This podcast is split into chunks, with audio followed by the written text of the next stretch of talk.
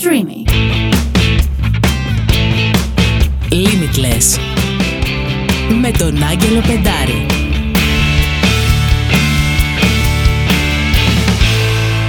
Καλησπέρα σε όλους, καλώς ήρθατε σε άλλο ένα επεισόδιο του Limitless Podcast. Είμαι ο Άγγελος Πεντάρης και μαζί μου σήμερα έχω τη Μάιρα Μποτσαράκου.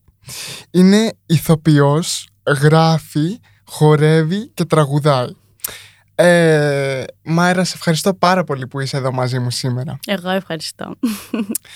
Ε, η Μάιρα, για όσους δεν την ξέρετε ακόμα, είναι στην αρχή της καριέρας της και θέλω να σας πω μια ιστορία ε, έτσι μικρή για να, να σας εξηγήσω γιατί διάλεξα τη Μάιρα να έρθει να κάνουμε μια πολύ ωραία συζήτηση στο podcast.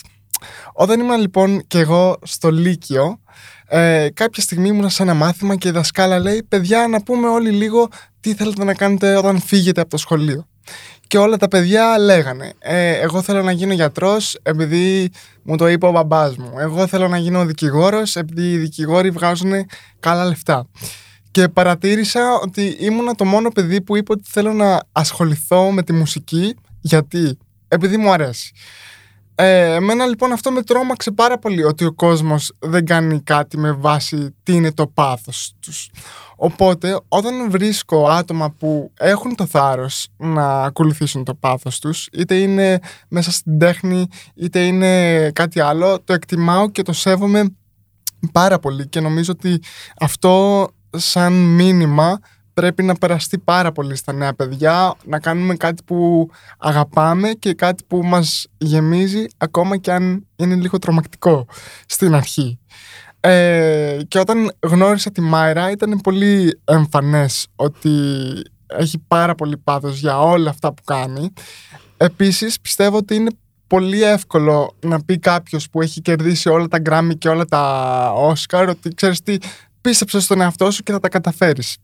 Ναι, είναι ωραίο αυτό, αλλά για μένα είναι και ακόμα πιο ωραίο για κάποιον που ίσως δεν έχει καταφέρει τα μεγαλύτερα του όνειρα ακόμα, να πει εγώ πιστεύω ότι μπορώ και ότι θα τα καταφέρω. Πιστεύω ότι αυτό το, αυτό το μήνυμα έχει μια άλλη δύναμη από μόνο του.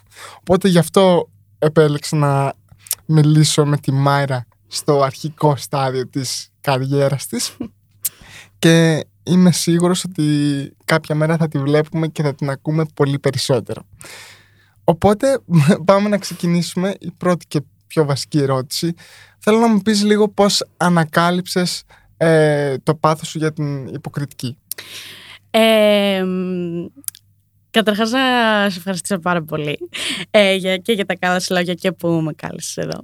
Ε, κατά δεύτερον, ε, άρχισε από όταν ήμουν πάρα πολύ μικρή. Και εγώ το έλεγα αυτό το ότι θέλω να γίνω ηθοποιός επειδή μου αρέσει και από το γυμνάσιο και από το δημοτικό και από το νηπιαγωγείο. Πολύ νωρίς δηλαδή. ε, και άρχισε με έναν πολύ αστείο τρόπο. Έχω και εγώ μια ιστορία να πω.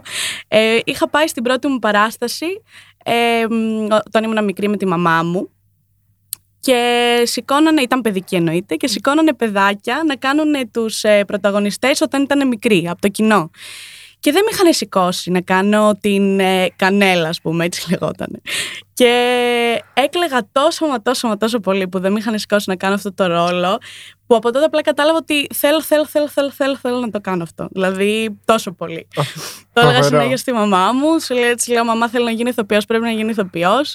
Ε, και την έσυρα να με πάει και εκείνη θέατρο να ξεκινήσω κανονικότητα και από εκεί Απλά συνέχισα. Βλέπεις όμως, όταν υπάρχει αυτή η παιδική αθωότητα και είμαστε στην πιο μικρή ηλικία που ίσως δεν, δεν μπαίνει τόσο πολύ όλη η λογική α, του πώς θα συντηρήσω τον εαυτό μου, είναι δύσκολο. Είναι, είναι πολύ ξεκάθαρο ότι εγώ θέλω αυτό, μ' αρέσει αυτό και θα κάνω αυτό και δεν υπάρχει. Και νομίζω ότι όσο μεγαλώνουμε δυστυχώς για διάφορους λόγους βάζουμε πολλά μπλοκ στον εαυτό μας. Οπότε ε, πες μας λίγο πώς ξεκίνησε μετά η, η πορεία σου ή κάποιες πρώτες εμπειρίες και έτσι πώς, πώς προχώρησε αυτή η αγάπη για την υποκριτική. Ε, δες, από τότε που άρχισα ε, να πηγαίνω ε, θέατρο, πήγαινα σε όλα τα θέατρα, δεν πήγαινα μόνο σε ένα. Ε, ήμουνα και στην ομάδα του σχολείου μου, πήγα και αργότερα στο Εθνικό Θέατρο, ήμουνα πολλά χρόνια στην ε, εφηβική ομάδα εκεί πέρα Ναι. και έκανα μαθήματα. Ε, και μ, αυτό που λες ότι δεν, ε, δεν, δεν καταλαβαίνεις πολλές φορές όταν είσαι μικρός το ότι πρέπει να βιοποριστείς από κάτι τόσο σε, σε εισαγωγικά δύσκολο όπως το βλέπει κανείς είναι λίγο. Ε, μ, δεν με, όχι δεν με άγγιζε απλά πίστευα και υποστήριζα ότι μπορώ να το, να το κάνω και μπορώ να το συνεχίσω οπωσδήποτε. Ε, μ, και δεν με ένοιαζε, ας πούμε, πολύ το τι, το τι θα μου λέγανε. Γιατί όπως ξέρεις, σαν καλλιτέχνες μας λένε πάρα πολύ συχνά ότι εντάξει, μικρός ακόμα, θα αλλάξεις το Ναι. τι θέλεις να κάνεις. Ναι. Ε, δεν θα το κάνεις τελικά. Ε, α, η Μάιρα ακόμα ηθοποιός θέλει να γίνει, ας πούμε. Και Θα το τέτοια. ξεπεράσεις, είναι μια φάση. Ναι, αυτό, αυτό, το ότι είναι μια φάση. Ε, σε αυτό εγώ πραγματικά ε, δεν τους άκουγα απλά. Επέ- Επέλεγα να μην τους ακούω και το έψαχνα όσο περισσότερο μπορώ για να μην... ε, για να, για να, για να σιγουρευτώ, για να, σε- να πω στον εαυτό μου μπορείς, ας πούμε. να Αλλά το κάνεις ξέρει τι, αυτό. είναι, που- τι μου κάνει εμένα εντύπωση και τι μου αρέσει πολύ που βλέπω. Είναι ότι, οκ, αποφασίζεις ότι θέλεις να γίνεις ηθοποιός και εκεί είναι που πολλοί άνθρωποι λέμε θέλω να κάνω αυτό. Και μετά απλά περιμένουμε, λες και κάποιος θα, θα έρθει κάποιος άλλος να μας χτυπήσει την πόρτα και θα μας παρακαλέσει να το ξεκινήσουμε. Ή λέμε και μένει πάντα στο θέλω και όχι στο πάω και κάνω και ζω την εμπειρία. Και νομίζω ότι είναι πάρα πολύ δυνατό και καλό στοιχείο που είχες τη δυναμικότητα να πεις ότι «ΟΚ, αυτό θέλω και αυτό κάνω». Δηλαδή υπάρχει και δράση, όχι μόνο η θέληση. Επειδή πολλοί άνθρωποι μένουμε μόνο σε αυτό το πρώτο στάδιο. Ναι, νομίζω ότι δεν, ε, δεν μπορούσα χωρίς αυτό καθόλου. Ότι ήθελα συνέχεια να είμαι εκεί. Μέσα στο μάθημα, πάνω στη σκηνή, σε ένα στούντιο, όσες ώρες και να είναι, ό,τι και να είναι, Ναι. ήθελα αυτό να κάνω. Και εγώ όταν ήμουν πιο μικρός νιώθω ότι ξέρεις, έλεγα ότι θέλω να γίνω μουσικός και πάλι το ίδιο που λες δεν με παίρνανε πολύ σο- στα σοβαρά, είναι φάση, αν θα περάσει. Και εγώ ήδη από τότε, από τα 14 μου, ένιωθα ότι πρέπει να κάνω αυτό με τη ζωή μου. Και ότι είναι λίγο extreme αυτό που θα πω, αλλά όντως έτσι το- το ένιωθα με, αυτό, με τόσο πολύ πάθος ότι για μένα είναι αυτό ή τίποτα. Δεν υπάρχει. Δηλαδή, όταν άκουγα κάτι βλακίες του τύπου «Α, κάτω στην άκρη ή σπούδασε κάτι άλλο, να έχεις και ένα plan B», για μένα αυ- αυτό είναι η μεγαλύτερη βλακία που υπάρχει. Επειδή αν έχεις plan B, σημαίνει ότι τότε δεν πιστεύεις και 100% στο plan A. Και σίγουρα ε, ειδι- στα πάντα στη ζωή, αλλά ειδικά μέσα στις τέχνες, δεν γίνεται να είσαι 50% αφοσιωμένος. Πρέπει να είσαι 100% εκεί. Συμφωνώ πάρα πολύ με αυτό. Δηλαδή πρέπει να δίνεις ε, όλος σου το είναι, αφού το έχεις αποφασίσει και το θέλεις. Βασικά νομίζω ότι έρχονται το ένα με το άλλο. Όταν Ναι. έχεις αποφασίσει ότι το θέλεις 100% δίνεις όλος σου το είναι. Ναι, ναι, βέβαια. Μμ. Και μ, πιο μετά στην πορεία σου ήρθε η ώρα να πας να σπουδάσεις και μπορείς να μας μιλήσεις λίγο για αυτή την εμπειρία, πώς ήταν ε, η οντισιόν και πού κατέληξες και... Ε, ναι, ήταν μια μ, δύσκολη διαδικασία, βασικά πολύ χρονοβόρα. Ε, όταν ε, είχα αποφασίσει ότι θέλω να σπουδάσω έξω πάλι πολύ νωρίς. Ε, από το δημοτικό ήθελα, θέλω να πάω στο Λονδίνο, θέλω να πάω στην Αγγλία, ε, μ, σε κάποιο πανεπιστήμιο. Οπότε όταν ήρθε η ώρα και το πήρα απόφαση, ε, ήμουν πολύ τυχερή γιατί στο σχολείο ήμουν στο IB που σου δίνουν τέτοιες, ε, που έχουν παροχές για να μπορείς να δεις εύκολα το που θες να σπουδάσεις. Και έκανα απλά σε πάρα πολλές δραματικές σχολές στην Αγγλία. Σου, λέ- μου λέγανε ο coach μου τότε ε, να- να κάνω σε όποιες, όσες πιο πολλές μπορώ οντισιόν. Ε, και έκανα σε περίπου 8-9 σχολές, τόσο πολύ. Ε, και ε, είναι, είναι, ήταν μια αρκετά δύσκολη διαδικασία γιατί μου λέγανε όλοι από εδώ πέρα πάλι, ε, όχι μία φάση είναι, αλλά ότι τώρα άλλαξε το, η φράση ας πούμε και ήταν ότι δεν θα περάσεις και ότι ε, δεν επιλέγουν πολύ συχνά ξένους, Ναι. δεν, ε, είναι πάρα πολύ δύσκολο, πρέπει να κάνεις δύο και τρία χρόνια οντισιόν για να μπεις. Ε, θέλουν να είσαι πιο μεγάλος γιατί εγώ ήμουν και 17 χρονών όταν ε, πήγα Πω, στο πω. Και, οντισιόν. και εγώ το ίδιο. Έχουμε Μμ. πολλά κοινά σε, σε αυτό το κομμάτι. Βασικά σε πολλά κομμάτια. Αλλά θυμάμαι μία φράση εμένα που, που μου είχε μείνει είναι ότι εγώ είχα πει σε κάποιον ότι θα πάω να σπουδάσω στο Λος Άντζελες μουσική.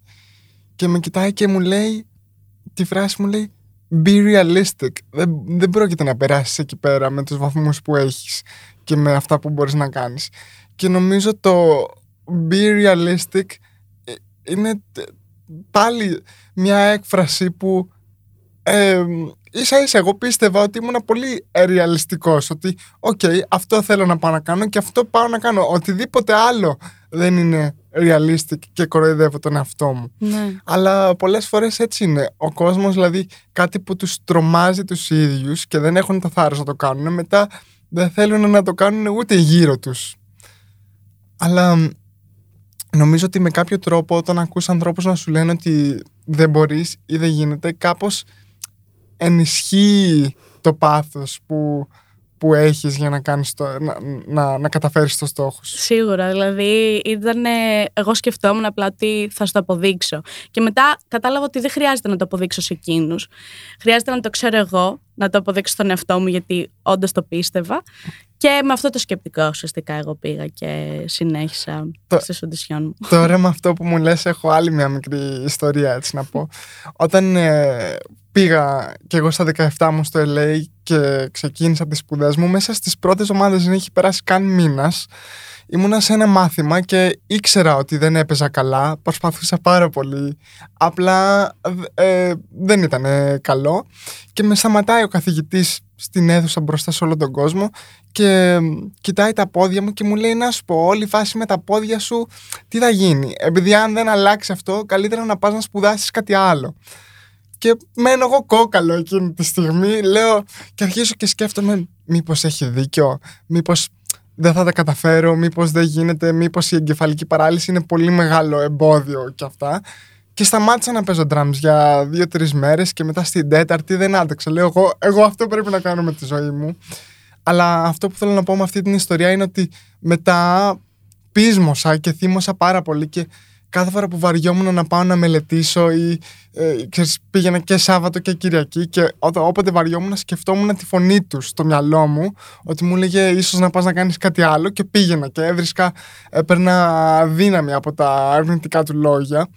Και μετά κάποια στιγμή μια μέρα ξυπνάω και ήμουν πάλι έτσι μέσα στα νεύρα επειδή σκεφτόμουν θα το απόδειξω ότι είναι λάθος και λέω, μα πόσο άσχημος τρόπος αυτός να, να ζεις και να είσαι θυμωμένος και να, να σκέφτεσαι πρέπει να αποδείξω στους ανθρώπους ότι είναι λάθος. Και ίσα ίσα που προτιμάω απλά να αποδείξω στον εαυτό μου ότι έχω δίκιο. Είναι το ίδιο αλλά διαφορετικό. Έχει μια πολύ διαφορετική ε, ενέργεια. Σίγουρα, ναι. Και, στις, ναι, και εγώ στις οντισιόν έχω μια, εννοείται όχι παρόμοια ιστορία, αλλά ουσιαστικά ε, στην πρώτη μου επιλογή στη σχολή που θέλω να πάω κι εγώ, ε, πήγα και ήμουν κι εγώ 17 και ήταν στο Royal Academy of Dramatic Arts, ήταν το όνειρό μου, όνειρό μου ως τότε. Ε, και πήγα εκεί πέρα, έκανα την αντισιόν μου πολύ ωραία, λέω ωραία καλά πάει αυτό νομίζω. Μετά καθίσαμε και μου μιλήσανε λίγο, που είναι καλό μου έχουν πει να δείχνουν ενδιαφέρον, να σε ρωτάνε για τον εαυτό σου. Και στο τέλος μου κάνουν πόσο χρονών είσαι; Και τους λέω 17. Και γελάγαν όλοι μπροστά μου, μέσα στη μούρη μου, στην αγαπημένη μου σχολή που ήθελα να πάω, ας πούμε. Ε, Τι οπό- ήταν, ήταν κακό, ας πούμε, που είσαι 17. ε, δεν μπορώ να πραγματικά. καταλάβω. Και τους λέω, Όχι, εγώ θα περάσω φέτος. Στον εαυτό μου βασικά το είπα. Δεν γίνεται να, ούτε να περιμένω άλλη χρονιά ούτε τίποτα. Ναι. Αυτό θα γίνει ουσιαστικά. Οπότε και εγώ πείσμωσα με αυτό που μου συνέβη. και τελικά πήγες σε μια άλλη σχολή. Και δεν πήγες καν στο πρόγραμμα που έκανες apply, σε πήρανε σε ένα διαφορετικό πρόγραμμα που όμως σου βγήκε σε καλό τελικά από ό,τι έχω καταλάβει. Μπορείς να μας πεις λίγο γι' αυτό; Ναι, πήγα στην ε, δεύτερη, τρίτη μου επιλογή, δεν έχει σημασία. Βασικά έχει λίγο σημασία γιατί δεν είναι πάντα η πρώτη μας επιλογή που νομίζουμε ότι είναι το καλύτερο για μας, το καλύτερο για μας πιστεύω. Ε, και πήγα σε εκείνη τη σχολή που απλά πήγα και είχα μια διάθεση, ήταν και από τις τελευταίες, μια διάθεση το ότι έχω κάνει όσα ήθελα να κάνω, ας πάμε λίγο πιο χαλαρά, πιο ήρεμα. Και ήμουνα εγώ πιο ήρεμη ε, και πήγαν όλα πάρα πολύ καλύτερα εν τέλει. Και με πήρανε σε ένα μάθημα το οποίο λέγεται υποκριτική και παγκόσμιο θέατρο, που εγώ δεν το είχα ακούσει καν ότι υπάρχει και πραγματικά όσο, όσο ήμουν στη σχολή κατάλαβα ότι αυτό ήταν αυτό που έπρεπε να κάνω οπωσδήποτε, δηλαδή ήταν ένα απίστευτο μάθημα. Πω πω, το λες και τρίχιασα. ναι, ήταν, ήταν πραγματικά, δηλαδή είχα, είχα έναν head of course διευθυντή ουσιαστικά, ε, ο οποίος ήταν ένας απίστευτος άνθρωπος. Ε, μας έλεγε ότι αυτό το μάθημα ε, που είναι τόσο πολύπλευρο όπως και όντως ήταν ε, δεν είναι προορισμένο για να σας βάλει σε κουτάκια και να μπείτε στο industry της υποκριτικής ε, ήταν, είναι προορισμένο για να, κάνετε, να κάνει εσάς να αμφισβητήσετε αυτά τα κουτάκια και να είστε κάτι λίγο πιο διαφορετικό. Πω πω, τι ωραίο. Ε, νομίζω ότι πλέον γενικότερα ε, υπάρχει έτσι ένα μεγάλο κύμα που προσπαθεί να γκρεμίσει τα, τα κουτάκια της κοινωνίας είτε είναι σε πολλά πράγματα είτε είναι στο, στα επαγγέλματα ε, είτε είναι στη σεξουαλικότητα. Δηλαδή για παράδειγμα πιο παλιά αν κάποιος ήταν ηθοποιός υπήρχε ε, θέατρο κινηματογράφος και κάποια στιγμή και τηλεόραση. Και ήταν αυτά τα τρία δεν υπήρχε κάτι άλλο. Μετά ίσως να γίνεις και δάσκαλος ή κάτι τέτοιο. Ενώ τώρα υπάρχουν πραγματικά. Δηλαδή, μπορείς να φτιάξεις δικό σου κανάλι στο YouTube, μπορείς να κάνεις TikToks, μπορείς να κάνεις άλλα πράγματα στο Instagram και να είσαι πιο πολύ στον κόσμο του ίντερνετ, όμως που πλέον το ίντερνετ είναι μια πλατφόρμα που μπορείς να, να κάνεις κάτι και το πιο ωραίο είναι ότι μπορείς να το κάνεις και τελείως με τους δικούς σου κανόνες και δεν υπάρχει κάποιος να σου πει πρέπει να το κάνεις έτσι και πρέπει να το κάνεις αλλιώς και είναι τρομερό πως μέσω του ίντερνετ και του, των social media μπορεί κάποιος να ανοίξει την πόρτα από εκεί και να μπει μετά στο, σε όλο το acting industry. Είναι πραγματικά ε, νομίζω ότι είναι λίγο τρομακτικό και χαοτικό. Ναι, πραγματικά. Αλλά απ' την άλλη είναι και μια ολόκληρη καινούρια πόρτα που παλιά δεν υπήρχε και μπορεί ο καθένας ε, να την αξιοποιήσει. Είναι, είναι το σήμερα, είναι ο τρόπος του σήμερα πιστεύω, ε, της ε, γενιάς αυτής που είναι τώρα. Ναι. Και είναι και κάτι που μπορεί να στο κάνει. Ας πούμε παλιότερα ε, λέγανε ότι για να πετύχεις ας πούμε σε εισαγωγικά γρήγορα, όχι ε, από τη μία μέρα στην άλλη. Ε, πρέπει να είσαι και τυχερός, πρέπει να έχεις γνωριμίες, το ένα το άλλο. Ενώ τώρα είναι αρκετά πολύ πιο εύκολο να ανοίξεις μια πλατφόρμα, να δείξεις εκεί πέρα τον εαυτό σου, να δείξεις τη δουλειά σου. Ε, και από εκεί άμα γίνεις και ας πούμε, άμα, άμα μεγαλώσει το κοινό σου και όλα αυτά, ναι. μπορεί να σου έρθουν πάρα πολλές ευκαιρίες. Ναι.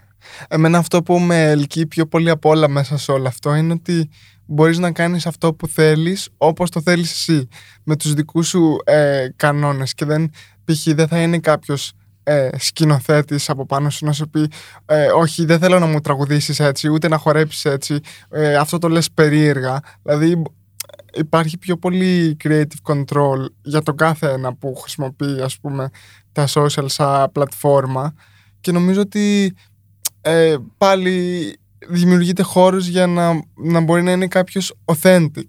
Δυστυχώς όμως και το downside είναι ότι πολλές φορές ο, ο πύχης στην ποιότητα δεν είναι πολύ ψηλά αλλά αυτό είναι και στο χέρι του, του καθενός. Μπορείς να πεις ότι, OK, δεν με νοιάζει τι κάνουν οι άλλοι, αλλά εγώ έχω αυτά τα ψηλά στάνταρ, ας πούμε, και ό,τι βγάζω στο δικό μου κανάλι θα είναι εκεί. Ναι. Και είναι και μια λεπτή γραμμή, πιστεύω, ίσως το, το να είσαι 100% authentic, το οποίο είναι πολύ όμορφο και φαίνεται στις περισσότερες ε, περιπτώσεις και δείχνεις τον εαυτό σου και αυτό που θέλεις εσύ και το να είσαι 100% fake, ας πούμε, και να, μην, να είναι όλα ψεύτικα και να Ναι. είναι αυτό. Αλλά αυτό μεγάλη συζήτηση.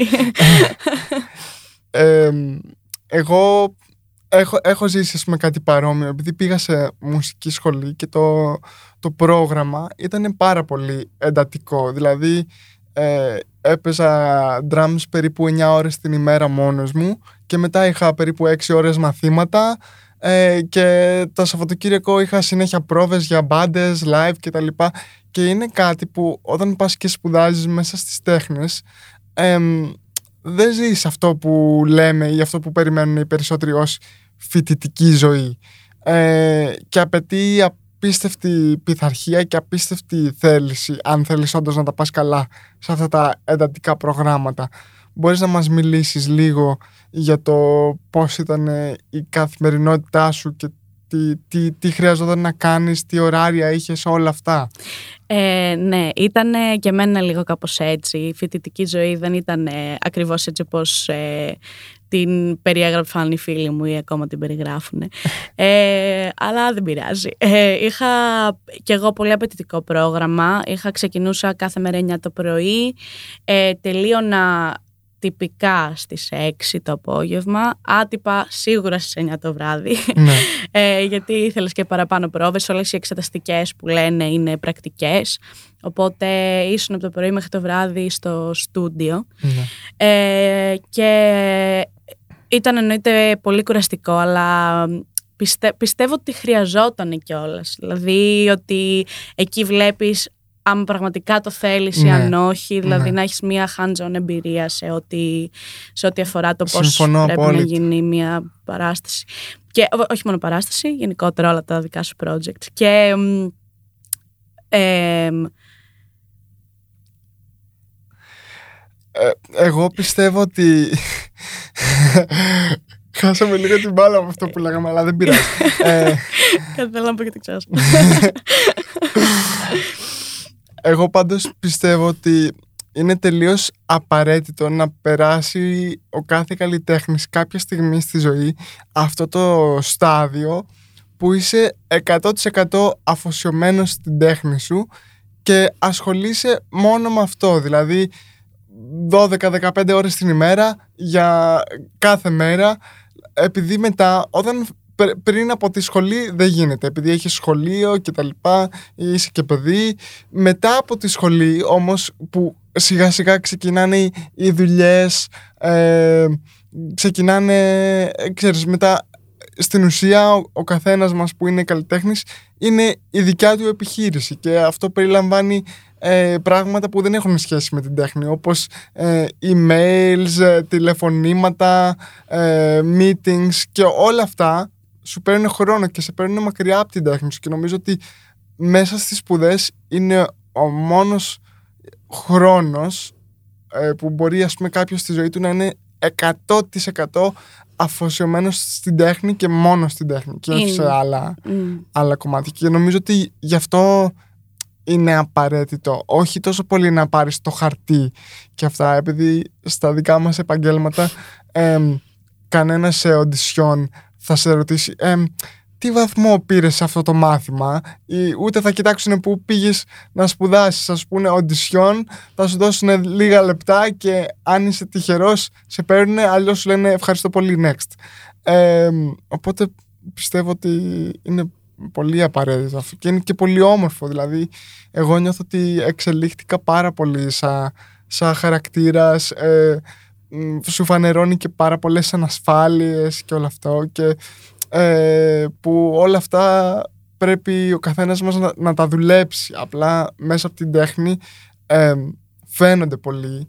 Και θέλω να σε ρωτήσω πιστεύεις ότι ο δρόμος που έχεις διαλέξει ε, με την υποκριτική ε, έχει επηρεάσει ας πούμε την πνευματικότητά σου ή το πώς είσαι σαν χαρακτήρας και το πώς έχεις εξελιχθεί; Ε, σίγουρα. Ε, όπως είπα και πριν ε, για το ότι ήξερα ότι αυτό είναι το course που έπρεπε να ακολουθήσω, πιστεύω ότι αυτό ισχύει και γενικότερα ότι ε, όλα για κάποιο λόγο πρέπει να συμβούν Ναι. και ότι είμαστε εκεί που είμαστε τη συγκεκριμένη χρονική στιγμή είτε για να μας μάθει κάτι, είτε για κάτι που πρέπει να δούμε, οπωσδήποτε, για να συνεχίσουμε.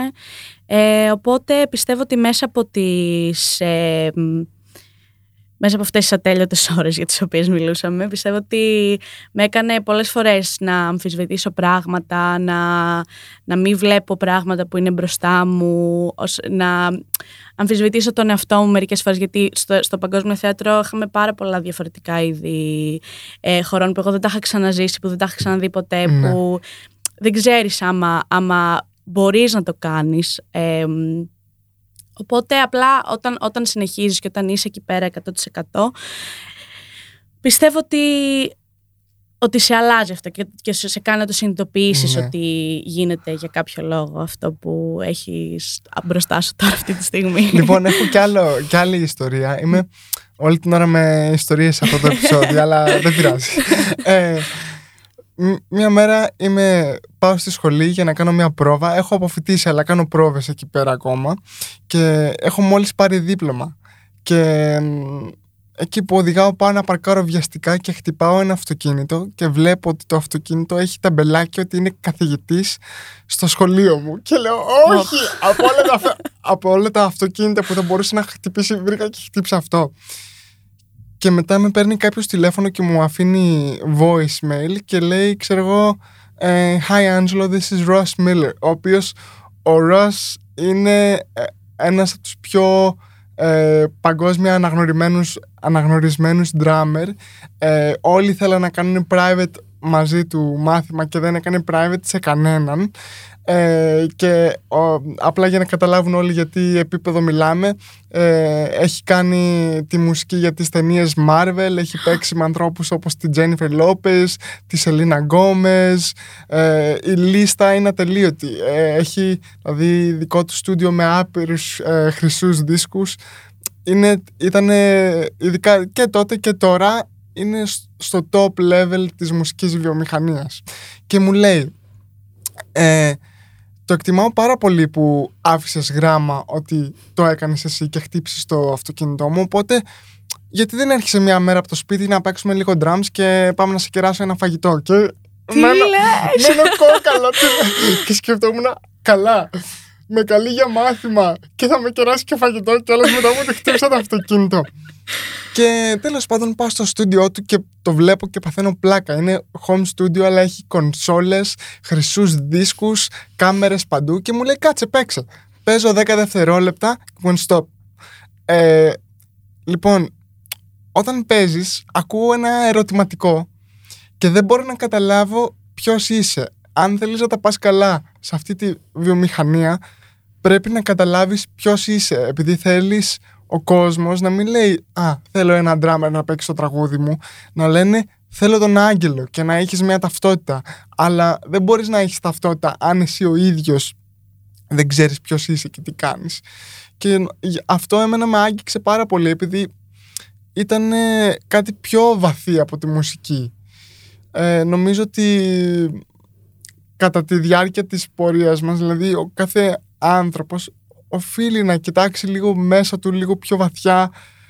Και νομίζω ότι κάποιος που έχει σκοπό και ξέρει ποιος είναι και τι κάνει και τα κάνει όλα με ένα ε, δεν μου έρχεται η ελληνική λέξη με ένα, με ένα intention και έχει σκοπό ε, εκεί πραγματικά μπορούν να σου συμβούν πάρα πολύ όμορφα πράγματα και είναι και αυτό που λες ότι όλα συμβαίνουν για, για ένα λόγο και το καλό κάρμα επιστρέφει. Οπότε, αν χτυπήσετε το αυτοκίνητο καπιανού, παρακαλώ αφήστε σημείωμα. Μπορεί να σας βγει και σε καλό. Όντως, όντως αυτό που λες και στη σχολή μας λέγανε πάρα πολύ ε, μ, πρέπει να έχετε την τέχνη σας. Πρέπει, αυτή τη φράση την έχω ακούσει τόσες πολλές φορές, πρέπει να ξέρετε ποια είναι η τέχνη σας. Πρέπει όταν, σε, όταν είστε χωρίς δουλειά τρεις μήνες και παραπάνω και ένα χρόνο βάλε και όλα αυτά, να έχετε κάτι τον οποίο να σας κρατάει και να, να, το, να το κάνετε practice κάθε, καθημερινά και να έχετε την τέχνη σας. Και με δυσκόλεψε πάρα πολύ να το καταλάβω αυτό το πράγμα. Δηλαδή σκεφτόμουν το τι, τι εννοούν. Δηλαδή εγώ την τέχνη μου, ας πούμε, την, την ξέρω ποια είναι η τέχνη μου. Ξέρω ότι είμαι ηθοποιός, έχω και κάνω, χορεύω, κάνω το ένα, κάνω το άλλο. Τι, τι εννοούν με αυτό το πράγμα; Και σε ένα μάθημα, ε, όσο μας το λέγανε αυτό, όσο είχαμε είχαμε συγκεκριμένο μάθημα για να κάνουμε explore, να βρούμε ποια είναι η τέχνη μας. Okay. Ε, κατάλαβα ε, ότι εννοούν το να βρεις τον εαυτό σου μέσα σε αυτό που Ναι. κάνεις.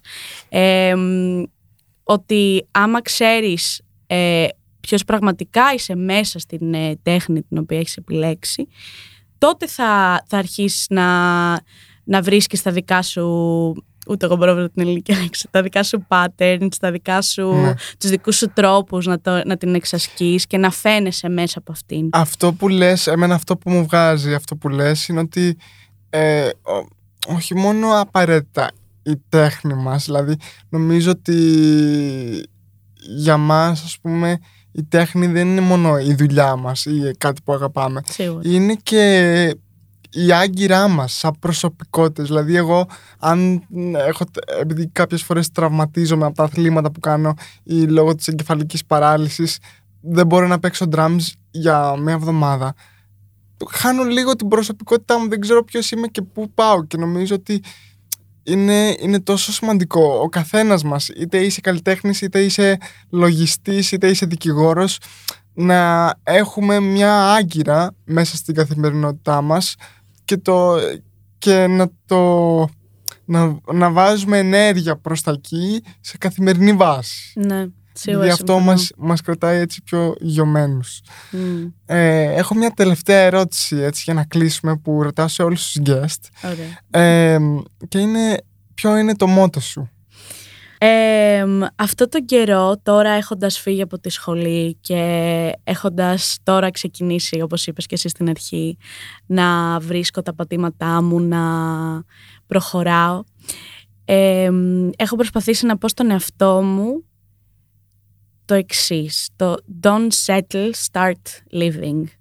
Να μην, ε, μ, να μην δέχομαι πράγματα και να είμαι, να, μην- να είμαι παθητική, να πηγαίνω και να τα παίρνω. Δηλαδή να αρχίσω ε, να ξαναπιστεύω στον εαυτό μου όταν βγεις, βγεις από τη σχολή και έχεις ένα λίγο ε, μ, ότι τώρα δεν έχω κάποιον να με πάρει από το χεράκι να μου πει έλα πάμε στο μάθημα, κάτσε τόσες ώρες, Ναι. ε, κάνε το ένα, κάνε το άλλο.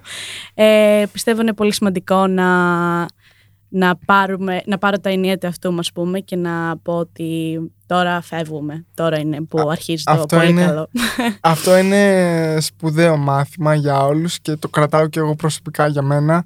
Ε, don't settle, start living. Μάρα, σε ευχαριστώ πάρα πολύ. Ακούσατε άλλο ένα επεισόδιο του Limitless Podcast και see you next time. Γεια σας.